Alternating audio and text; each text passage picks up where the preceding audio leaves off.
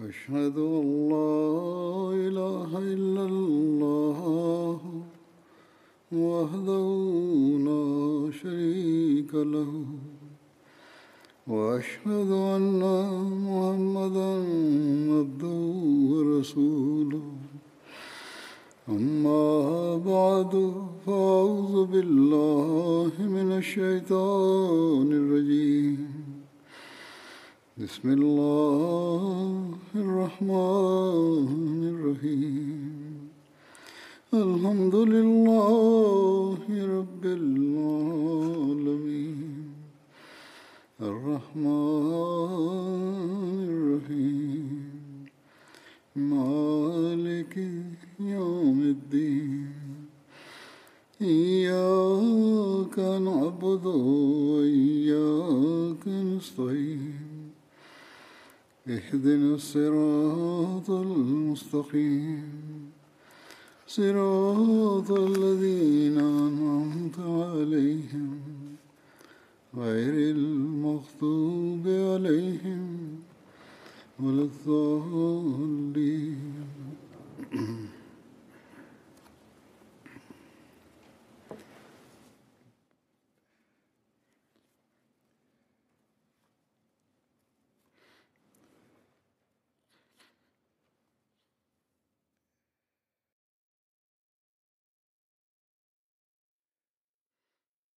كان للعلماء ولا سيما لعلماء القرآن الكريم حظوة ومكانة عالية في بلاط عمر رضي الله عنه سواء كانوا شبابا أو أطفالا أو كبارا.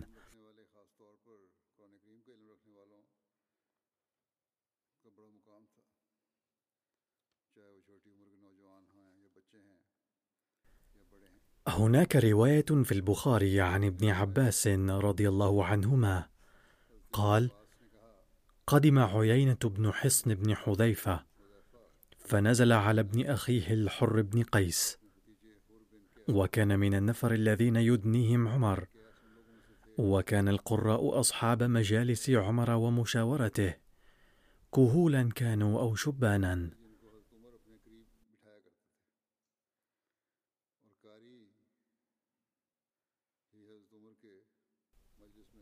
فقال عيينة لابن أخيه: يا ابن أخي، هل لك وجه عند هذا الأمير؟ فاستأذن لي عليه. قال: سأستأذن لك عليه. قال ابن عباس: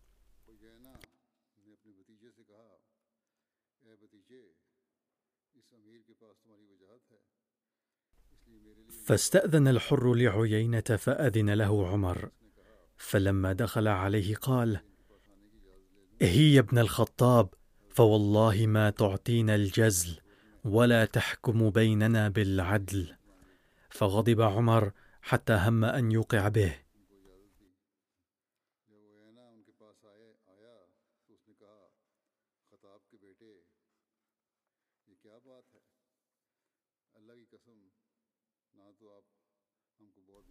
فقال له الحر يا أمير المؤمنين إن الله تعالى قال لنبيه خذ العفو وأمر بالعرف وأعرض عن الجاهلين. وإن هذا أي عيين من الجاهلين. والله ما جاوزها عمر حين تلاها عليه وكان وقافا عند كتاب الله. انتهت الرواية.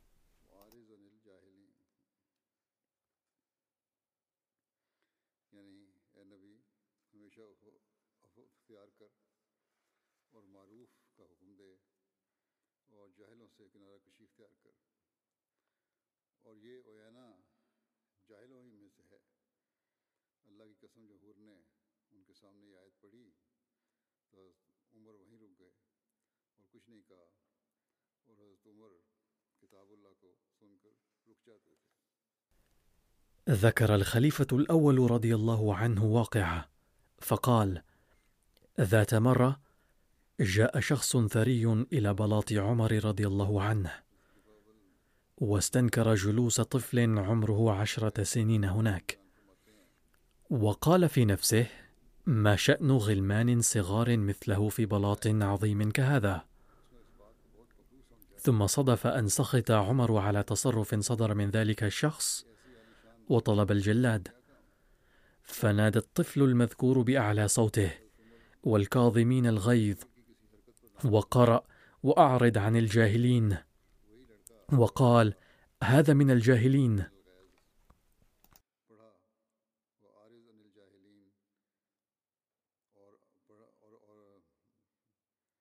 تغير لون وجه عمر رضي الله عنه إلا أنه سكت. فقال أخو هذا الشخص انظر لقد أنقذك الطفل نفسه الذي استهنت به.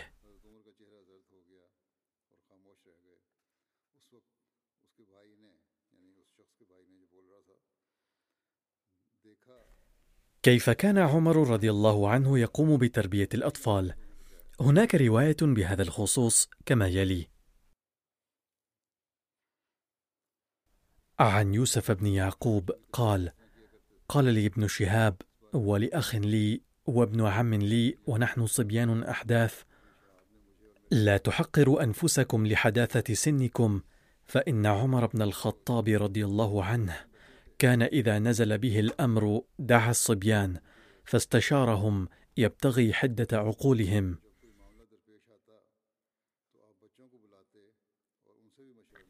في غزوة أحد لما تغير الوضع بشكل فجائي وتعرض المسلمون لخسارة كبيرة. ظهرت غيرة عمر رضي الله عنه حين نادى أبو سفيان ثلاثا أفيكم محمد.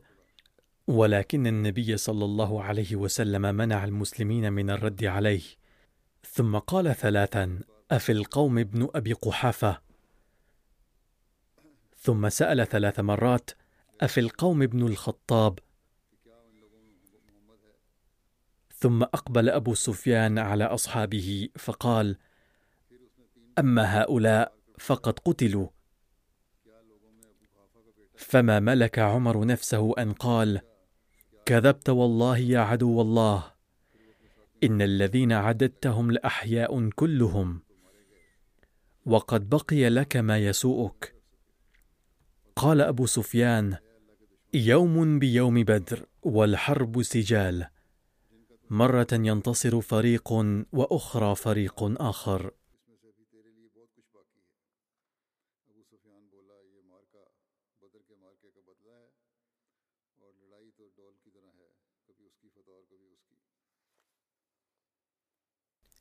ثم كيف كان عمر حذرا بخصوص الحفاظ على أموال بيت المال؟ يتضح ذلك من خلال رواية عن زيد بن أسلم أنه قال شرب عمر بن الخطاب لبنا أعطاه أحد في الكأس فأعجبه فسأل الذي سقاه من أين هذا اللبن فأخبره أنه ورد على ماء قد سماه فإذا نعم من نعم الصدقة وهم يسقون فحلبوا لي من ألبانها فجعلته في سقائي فهو هذا فأدخل عمر بن الخطاب يده فاستسقاه لأنه من أموال الزكاة فلن يشربه.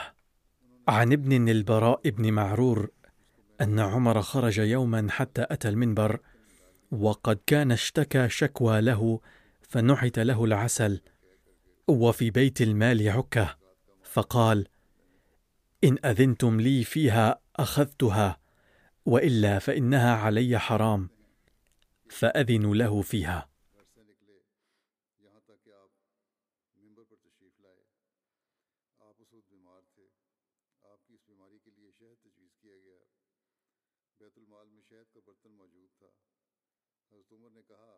كان عمر رضي الله عنه شديد الحفاظ على أموال بيت المال.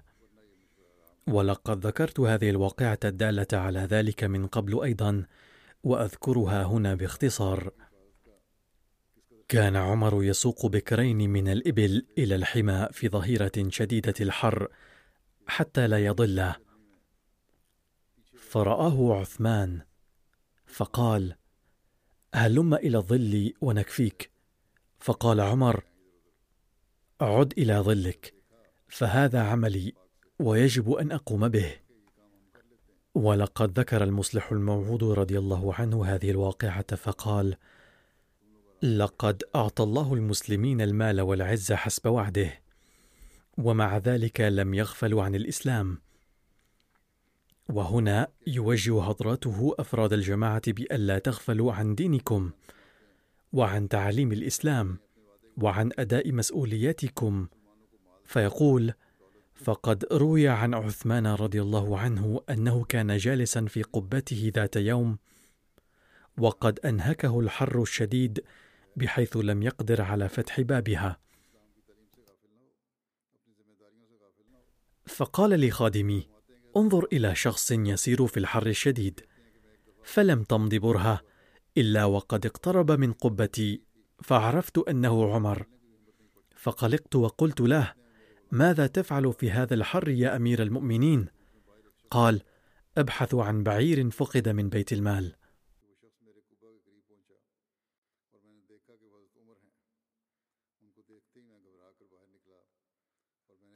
يقول المصلح الموعود أخبر الله تعالى بقوله على الأرائك ينظرون أن هؤلاء سيراقبون مهماتهم دائما رغم جلوسهم على الأرائك. فلن يجعلهم رخاء الدنيا ونعمها كسالى. ولن يدفعهم جلوسهم على الأرائك إلى النوم والكسل. بل سيكونون فيها يقظين حذرين يراقبون حقوق الناس ويؤدون واجباتهم أحسن أداء.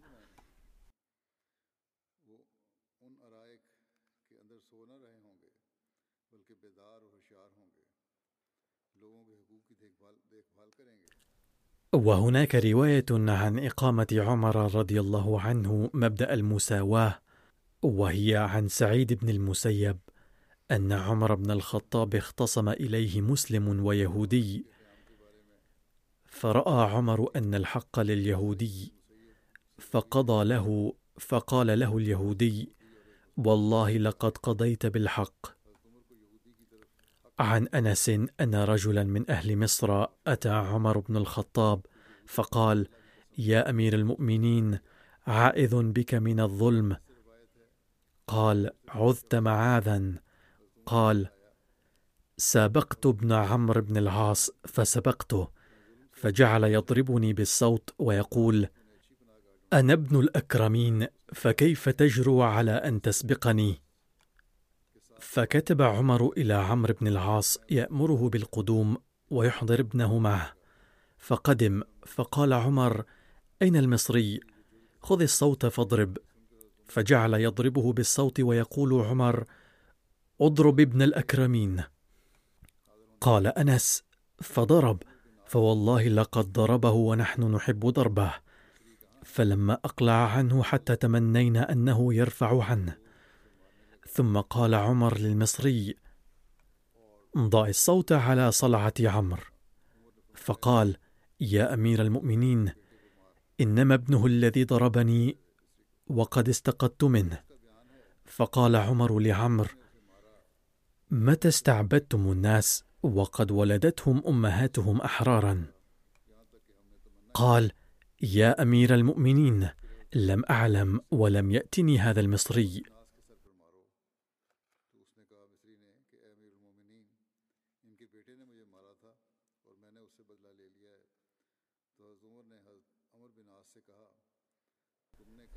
مرة جاء عمر رضي الله عنه مال فجعل يقسمه بين الناس. فازدحموا عليه. فأقبل سعد بن أبي وقاص يزاحم الناس حتى خلص إليه. فعلاه بالدرة وقال إنك أقبلت لا تهاب سلطان الله في الأرض فأحببت أن أعلمك أن سلطان الله لن يهابك.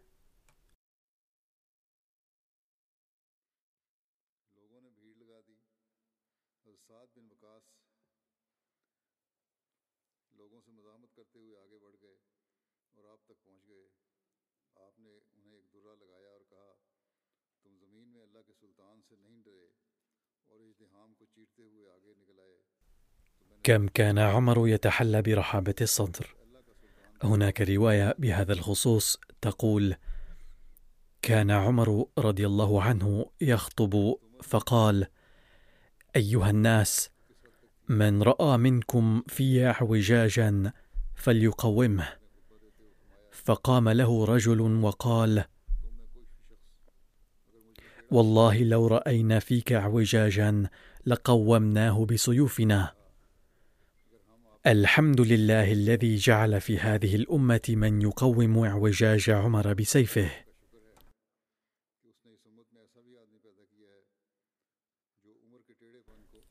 قال سيدنا عمر رضي الله عنه أثناء الخطبة أعينوني على نفسي بالأمر بالمعروف والنهي عن المنكر واحضاري النصيحة.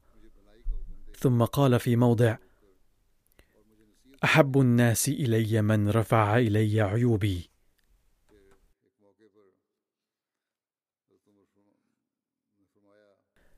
ويروى قول سيدنا عمر رضي الله عنه إني أخاف أن أخطئ فلا يردني أحد منكم تهيبا مني. ذات يوم جاءه رجل فقال له على رؤوس الأشهاد اتق الله يا عمر. فغضب بعض الحاضرين من قوله وأرادوا أن يسكتوه عن الكلام. فقال لهم عمر لا خير فيكم إذا لم تقولوها ولا خير فينا إذا لم نسمعها. أي قال له لا تقل هكذا فقط بل يجب أن تبين أمرا معينا تريده. ذات يوم وقف عمر رضي الله عنه يخطب في الناس فما كاد يقول أيها الناس اسمعوا وأطيعوا. حتى قاطعه أحدهم قائلا لا سمع ولا طاعة يا عمر. فقال عمر بهدوء لم يا عبد الله؟ قال لأن كلا منا أصابه قميص واحد من القماش لستر عورته. فقال له عمر مكانك؟ ثم نادى ولده عبد الله بن عمر فشرح عبد الله أنه قد أعطى أباه نصيبه من القماش ليكمل به ثوبه فاقتنع الناس كلهم وقال الرجل الآن السمع والطاعة يا أمير المؤمنين. فكان هناك بعض الجهلة من هذا القبيل لكنكم لن تسمعوا ابدا مثل هذه الأقوال من لسان كبار صحابة النبي صلى الله عليه وسلم. الذين تلقوا منه تربية جيدة. بل كان يتكلم هكذا أولئك الذين أسلموا متأخرين أو الذين كانوا جهلة وغير متعلمين تماما. أما كبار الصحابة فلن تسمعوا من فمهم مثل هذا الكلام بل كانوا مطيعين طاعة كاملة. إن الإسلام يمنح الحرية في الأمور الدينية. فماذا كان عمل سيدنا عمر رضي الله عنه عن ذلك؟ فهناك رواية عن ذلك أنه بعد فتح الإسكندرية كتب حاكمها إلى عمرو بن العاص إني قد كنت أخرج الجزية إلى من هو أبغض إلي منكم معشر العرب أي الفارس والروم. فإن أحببت أن أعطيك الجزية على أن ترد علي ما اصبتم من سبايا أرضي فعلت. فكتب عمرو بن العاص إلى بلاط الخلافة كل الأوضاع. فرد عليه قائلا اعرض على حاكم الإسكندرية أن يعطيك الجزية. أما الأسرى الذين هم عند المسلمين ينبغي أن يخيروا في أن يقبلوا الإسلام أو يبقوا على دين قومهم. فمن اختار منهم الإسلام فهو من المسلمين له ما لهم وعليه ما عليهم. ومن اختار دين قومه وضع عليه من الجزية ما يوضع على أهل دينه. فجمع عمرو الأسرى وقرأ عليهم أمر عمر بن الخطاب فأسلم الكثير منهم.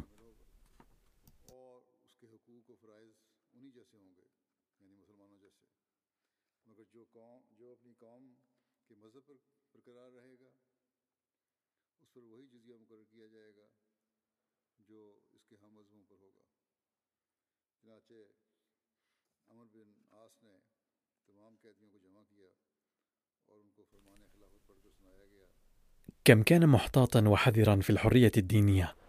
فعن ذلك هناك حدث.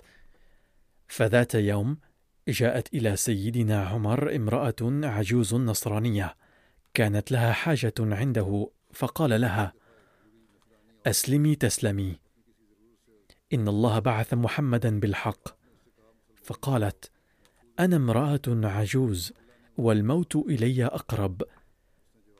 فقضى حاجتها. ولكنه خشي أن يكون في مسلكه هذا ما ينطوي على استغلال حاجتها لمحاولة إكراهها على الإسلام. فاستغفر الله مما فعل وقال اللهم إني أرشدت ولم أكره. فكان حذرا جدا.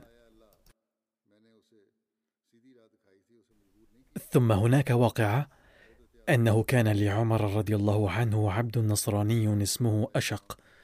قال كنت عبدا نصرانيا لعمر فقال أسلم حتى نستعين بك على بعض أمور المسلمين لأنه لا ينبغي لنا أن نستعين على أمور المسلمين بمن ليس منهم. فأبيت فقال لا إكراه في الدين. فلما حضرته الوفاة أعتقني وقال اذهب حيث شئت.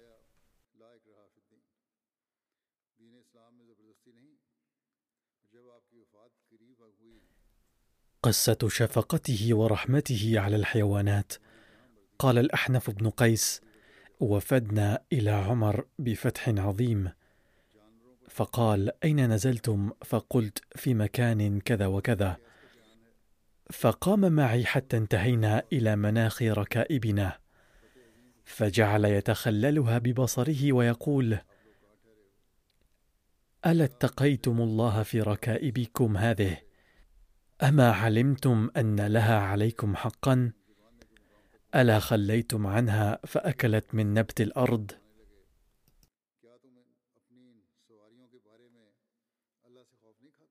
لقد رأى سيدنا عمر بن الخطاب بعيرا تتبين عليه آثار المرض والعجز.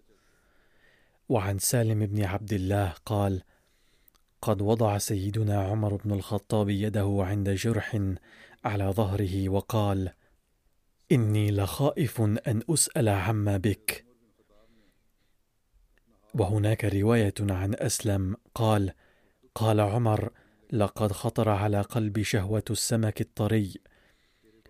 فرحل يرفأ راحلته وسار اربعا مقبلا ومدبرا واشترى مكتلا فجاء به وعمد إلى الراحلة فغسلها فأتى عمر. فقال انطلق حتى أنظر إلى الراحلة. فنظر وقال نسيت أن تغسل هذا العرق الذي تحت أذنها. عذبت بهيمة في شهوة عمر. لا والله لا يذوق عمر مكتلك.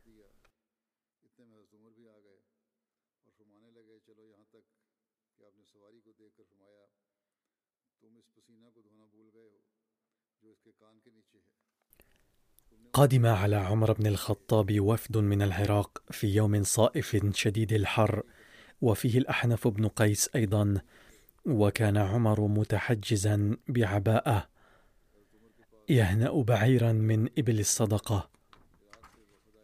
فقال يا أحنف ضع ثيابك وهلم واعن أمير المؤمنين على هذا البعير فإنه من إبل الصدقة. فيه حق اليتيم والأرملة والمسكين. عن رد سيدنا عمر رضي الله عنه على قول يهودي هناك رواية عن طارق عن عمر بن الخطاب أن رجلا من اليهود قال له يا أمير المؤمنين آية في كتابكم تقرؤونها لو علينا معشر اليهود نزلت لاتخذنا ذلك اليوم عيدا. قال أي آية؟ قال اليوم أكملت لكم دينكم وأتممت عليكم نعمتي ورضيت لكم الإسلام دينا. يقرأ حضرته الترجمة الأردية لهذه الآية؟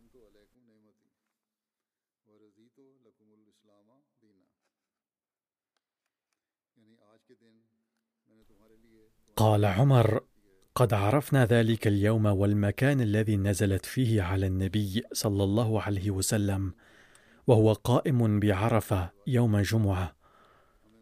يقول سيدنا المصلح الموعود رضي الله عنه عن ذلك أن يهوديا قال لسيدنا عمر آية في كتابكم تقرؤونها لو علينا معشر اليهود نزلت لاتخذنا ذلك اليوم عيدا.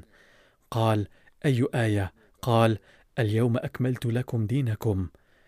فقال لليهودي كان لنا في ذلك اليوم عيدان عيد يوم عرفة وعيد الجمعة. أقوال بعض الصلحاء بحق سيدنا عمر رضي الله عنه. فعن أشعث قال سمعت الإمام الشعبي يقول إذا اختلف الناس في شيء فانظر كيف صنع عمر. فإن عمر لم يكن يصنع شيئا حتى يتشاور. وعن الشعبي قال سمعت قبيص بن جابر يقول صحبت عمر بن الخطاب فما رأيت أقرأ لكتاب الله ولا أفقه في دين الله ولا أحسن مدارسة منه. وقال الحسن البصري إذا أردتم أن يطيب المجلس فأضيفوا في ذكر عمر. وعن مجاهد قال كنا نتحدث أن الشياطين كانت مصفدة في زمن عمر فلما قتل وثبت في الأرض. وقد ورد أن سيدنا عمر رضي الله عنه كان ذواقا في الشعر ولم يكن ينظم الشعر بنفسه لكن كان يستمع له ويعجب به. فعن ابن عباس قال خرجت مع عمر في بعض أسفاره. فإنا لنسير ليلة وقد دنوت منه. إذ ضرب مقدم رحله بصوته وقال كذبتم وبيت الله يقتل أحمد ولما نطاع دونه ونناضل ونسلمه حتى نصرع حوله ونذهل عن أبنائنا والحلائل.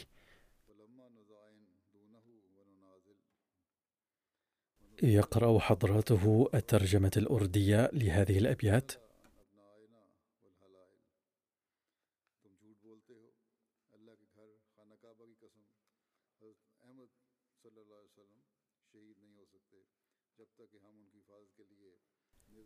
وما حملت من ناقة فوق رحلها أبر وأوفى ذمة من محمد.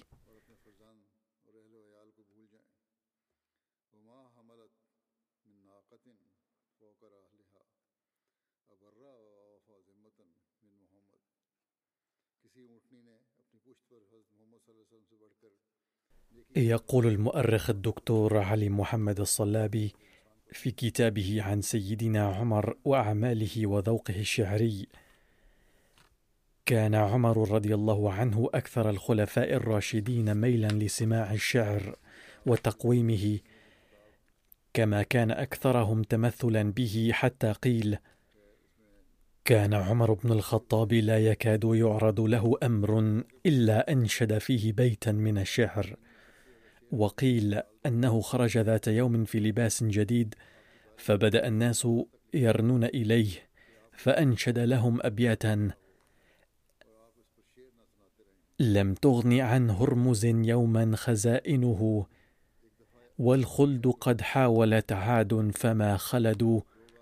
أين الملوك التي كانت لعزتها؟ من كل أوب إليها راكب يفد.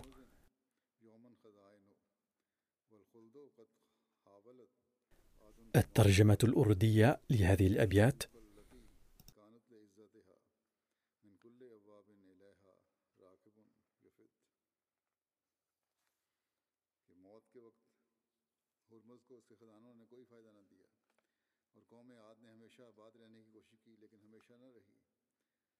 يتابع الدكتور علي محمد الصلابي ما معناه. كان عمر رضي الله عنه يحب أبياتا تترشح فيها أسوة الحياة الإسلامية ولا تخالف معانيها ومفاهيمها تعليم الإسلام ومبادئه. كان يحض المسلمين على حفظ الأشعار الحسنة ويقول تعلموا الشعر فإن فيها مزايا يبحث عنها وفيها حكمة الحكماء والهداية إلى مكارم الأخلاق. وما كان يكتفي بذلك فقط بشأن منافع الشعر بل كان يحسبها مفتاح القلوب ودافعا لإثارة عواطف حسنة في جسم الإنسان. فقد وصف فضل الشعر وأهميته بالقول بأن أحسن فن الإنسان هو نظم بعض الأشعار التي يقدمها في حوائجه وبها يلين قلب كريم وجواد ويميل إلى نفسه قلبا لئيم كان يحفظ الشعر الجاهلي أيضا برغبة وشوق لأن لها علاقة قوية مع فهم كتاب الله وتفهيمه. وقال أيضا ما مفاده احفظوا ديوانكم ولا تضلوا. فسأله الناس ما هو ديواننا؟ قال عمر هو الشعر الجاهلي ففيها تفسير كتابكم أي القرآن الكريم ومعاني كلامكم.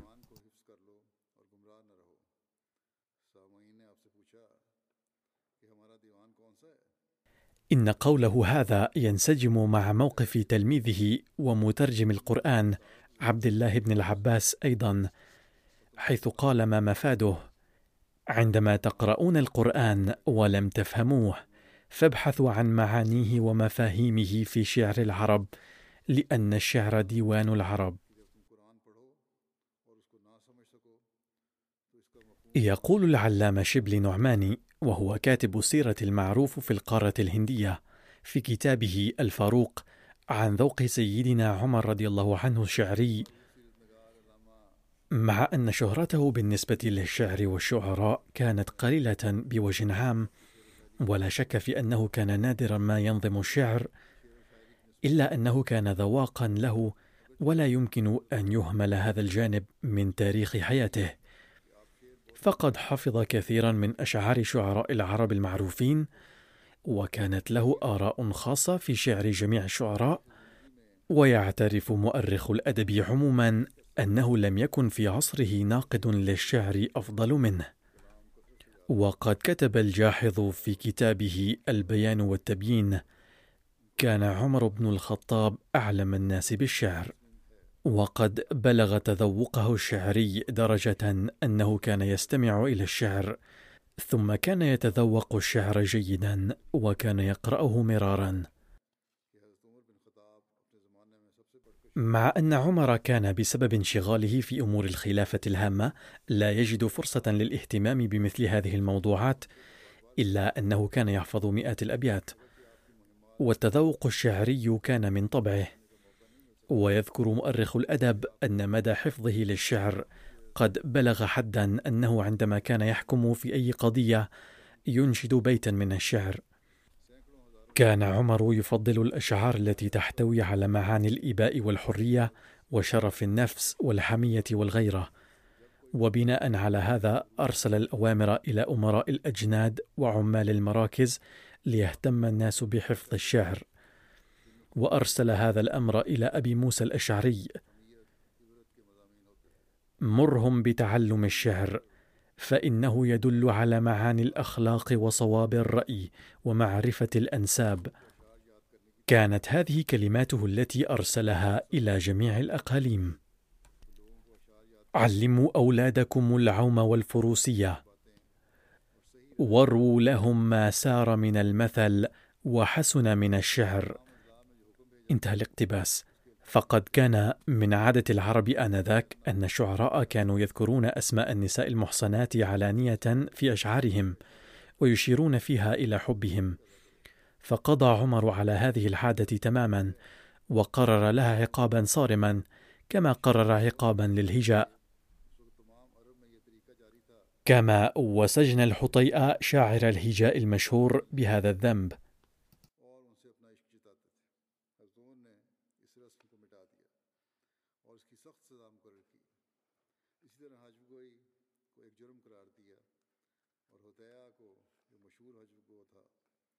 يتابع العلامة شبلي نعماني قائلا.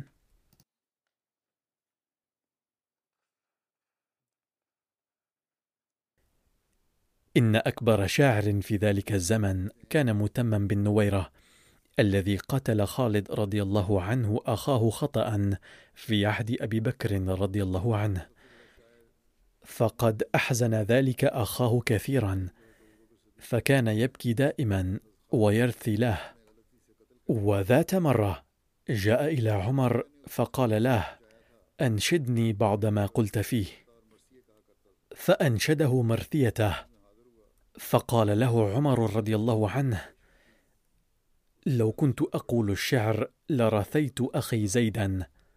فقال متمم ولا سواء يا أمير المؤمنين لو كان أخي صرح مصرع أخيك لما بكيته. فقال عمر ما عزاني أحد بأحسن مما عزيتني به.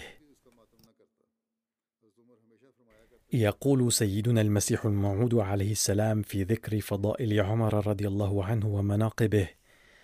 تظهر تدريجا بعض الأحداث من النبوءات المتشابهة وكان المأمول ظهورها دفعة واحدة. أو تظهر عن طريق شخص آخر مثل نبوءة نبينا صلى الله عليه وسلم.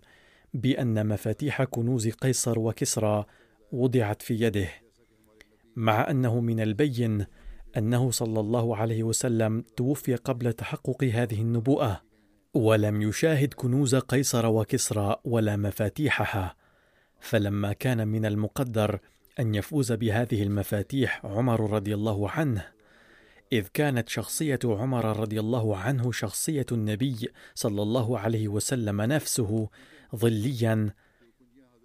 لهذا قد وصفت يد عمر في عالم الوحي بيد النبي صلى الله عليه وسلم.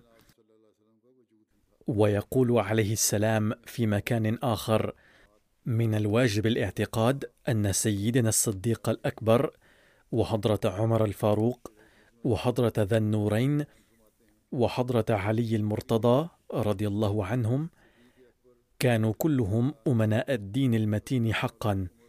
لو لم يكن أبو بكر رضي الله عنه الذي كان آدم ثاني للإسلام وكذلك عمر الفاروق وعثمان رضي الله عنهما أمناء صادقين للإسلام لتعذر علينا اليوم أن نحسب آية من آيات القرآن الكريم من الله تعالى. وقال أيضا ما نصه علمت من ربي في أمر الخلافة على وجه التحقيق وبلغت عمق الحقيقة كأهل التدقيق. وأظهر علي ربي أن الصديق والفاروق وعثمان كانوا من أهل الصلاح والإيمان وكانوا من الذين آثرهم الله وخصوا بمواهب الرحمن. وشهد على مزاياهم كثير من ذوي العرفان. تركوا الأوطان لمرضاة حضرة الكبرياء ودخلوا وطيس كل حرب وما بالوا حر ظهيرة الصيف وبرد ليلة الشتاء. بل ماسوا في سبل الدين كفتية مترعرعين وما مالوا إلى قريب ولا غريب وتركوا الكل لله رب العالمين. وإن لهم نشرا في أعمالهم ونفحات في أفعالهم وكلها ترشد إلى روضات درجاتهم وجنات حسناتهم ونسيمهم يخبر عن سرهم بفوحاتها وأنوارهم تظهر علينا بإناراتها. فاستدلوا بتأرج عرفهم على تبلج عرفهم ولا تتبعوا الظنون مستعجلين ولا تتكئوا على بعض الأخبار إذ فيها سم كثير وغلو كبير لا يليق بالاعتبار. وكم منها يشابه ريحا قلبا أو برقا خلبا. فاتق الله ولا تكن من متبعها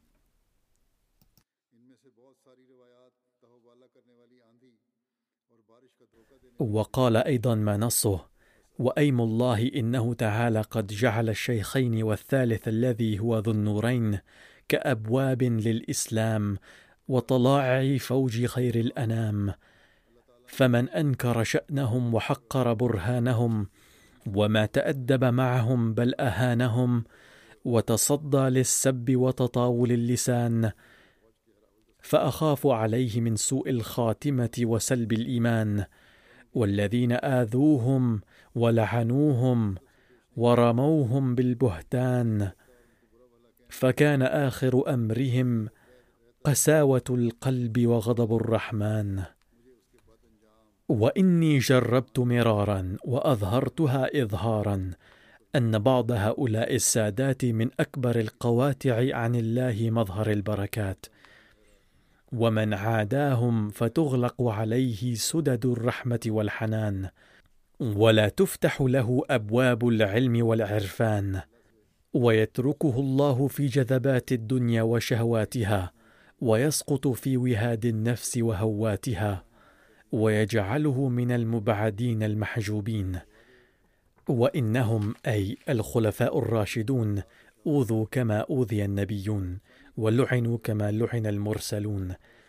فحقق بذلك ميراثهم للرسل وتحقق جزاؤهم كأئمة النحل والملل في يوم الدين فإن مؤمنا إذا لعن وكفر من غير ذنب ودعي بهجو وسب من غير سبب. فقد شابه الأنبياء وضاه الأصفياء فسيجزى كما يجزى النبيون ويرى الجزاء كالمرسلين. ولا شك أن هؤلاء كانوا على قدم عظيم في اتباع خير الأنبياء وكانوا أمة وسطا كما مدحهم ذو العز والعلاء وأيدهم بروح منه كما أيد كل أهل الاصطفاء. وقد ظهرت أنوار صدقهم وآثار طهارتهم كأجل الضياء وتبين أنهم كانوا من الصادقين. ورضي الله عنهم ورضوا عنه وأعطاهم ما لم يعط أحد من العالمين.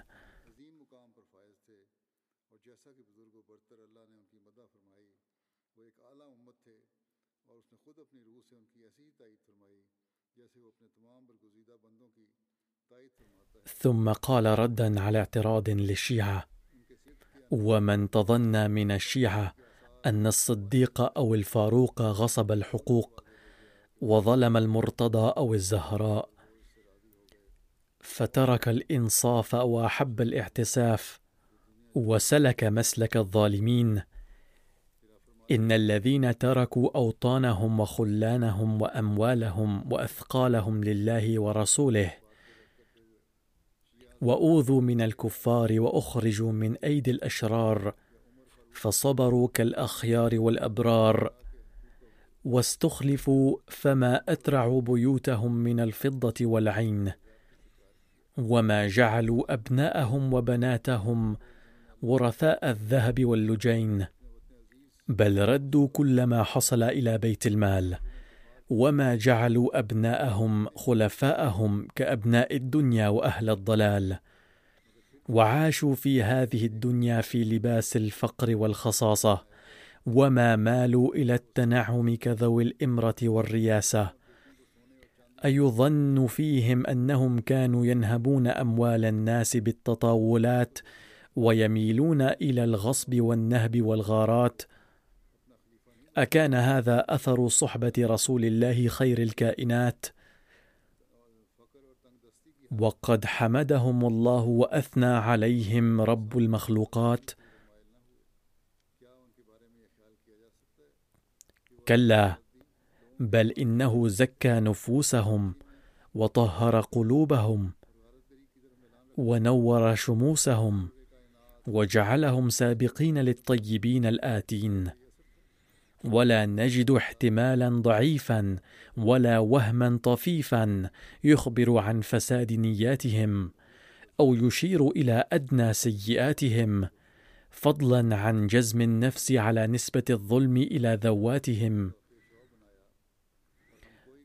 ووالله إنهم كانوا قوما مقسطين ولو أنهم أعطوا واديا من مال من غير حلال فما تفلوا عليه وما مالوا كأهل الهوى ولو كان ذهبا كأمثال الربا أو كمقدار الأرضين. ولو وجدوا حلالا من المال لأنفقوه في سبل ذي الجلال ومهمات الدين. فكيف نظن أنهم أغضبوا الزهراء لأشجار وآذوا فلذة النبي كأشرار بل للأحرار نيات؟ ولهم على الحق ثبات وعليهم من الله صلوات والله يعلم ضمائر المتقين.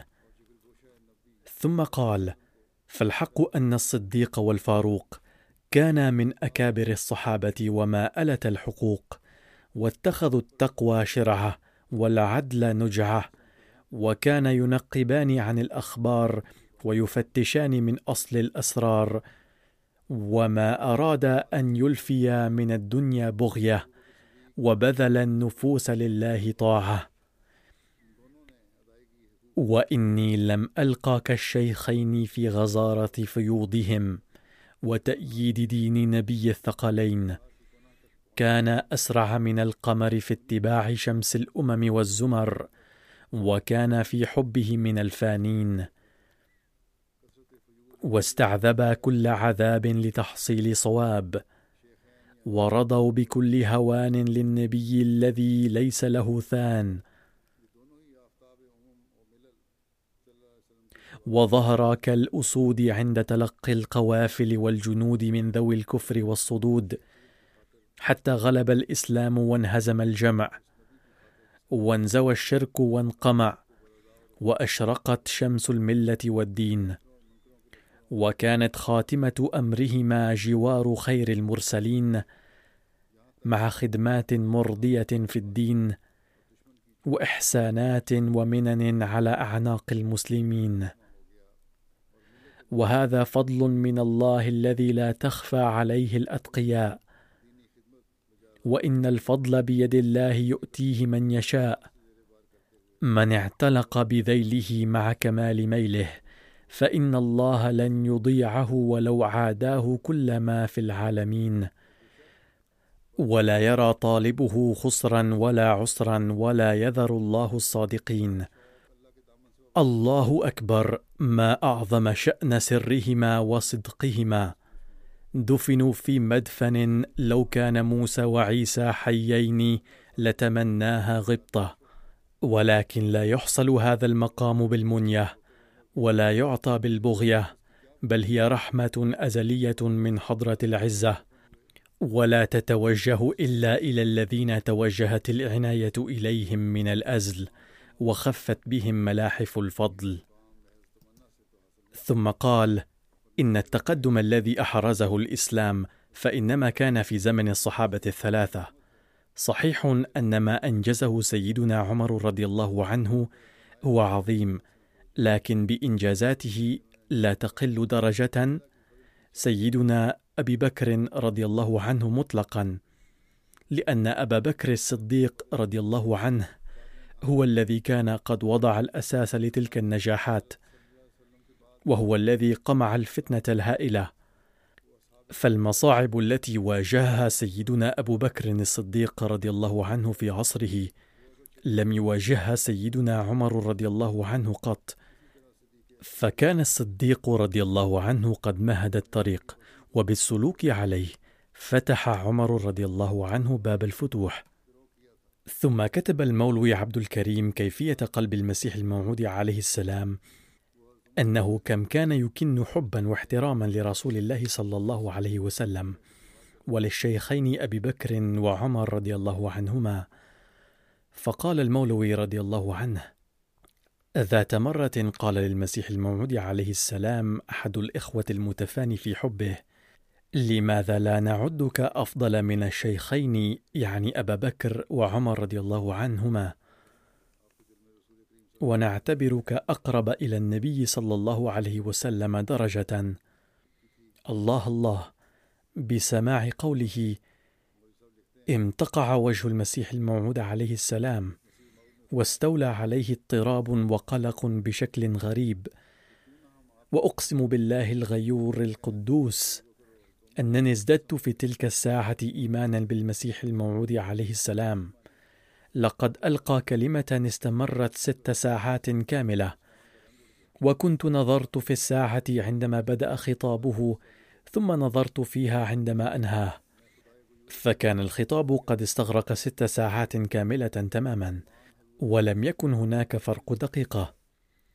وإن بيان موضوع ما متواصلا من دون انقطاع إلى هذه المدة كلها أمر خارق. في هذا الموضوع كله قد بين المسيح الموعود عليه السلام محامد وفضائل الرسول الكريم عليه أفضل الصلوات والتسليمات وتحدث أن نسبته إلى النبي صلى الله عليه وسلم هو نسبة أحقر الخدام إلى سيده. وظل يتحدث عن فضائل الشيخين عليهم السلام. وقال يكفيني فخرا أن أثني عليهما وأنني تراب أقدامهما. والفضل الجزئي الذي قد منحهم الله تعالى لا يمكن أن يناله أحد إلى يوم القيامة. فمتى يولد محمد رسول الله صلى الله عليه وسلم في الدنيا ثانية حتى تتاح لأحد فرصة خدمته التي أتيحت للشيخين عليهم السلام. انتهى هنا ذكر عمر في الخطب وسأبدأ ذكر أبي بكر رضي الله عنه بتوفيق من الله.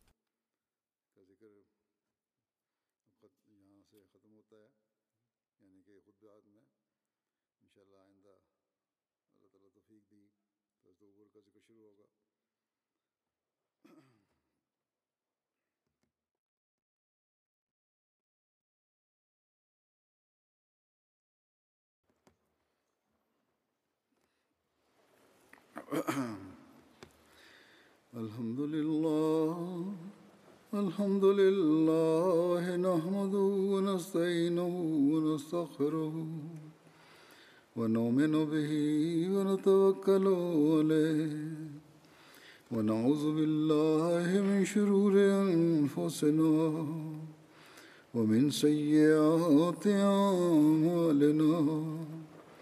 من يهده الله فلا مضل له ومن يضلل فلا هادي له. ونشهد أن لا إله إلا الله. ونشهد أن محمدا عبده ورسوله. عباد الله رحمكم الله. إن الله يأمر بالعدل واللسان وإيتاء ذي القربى وينهى عن الفحشاء والمنكر والبغي يعظكم لعلكم تذكرون. اذكروا الله يذكركم وادعوه يستجب لكم ولذكر الله أكبر.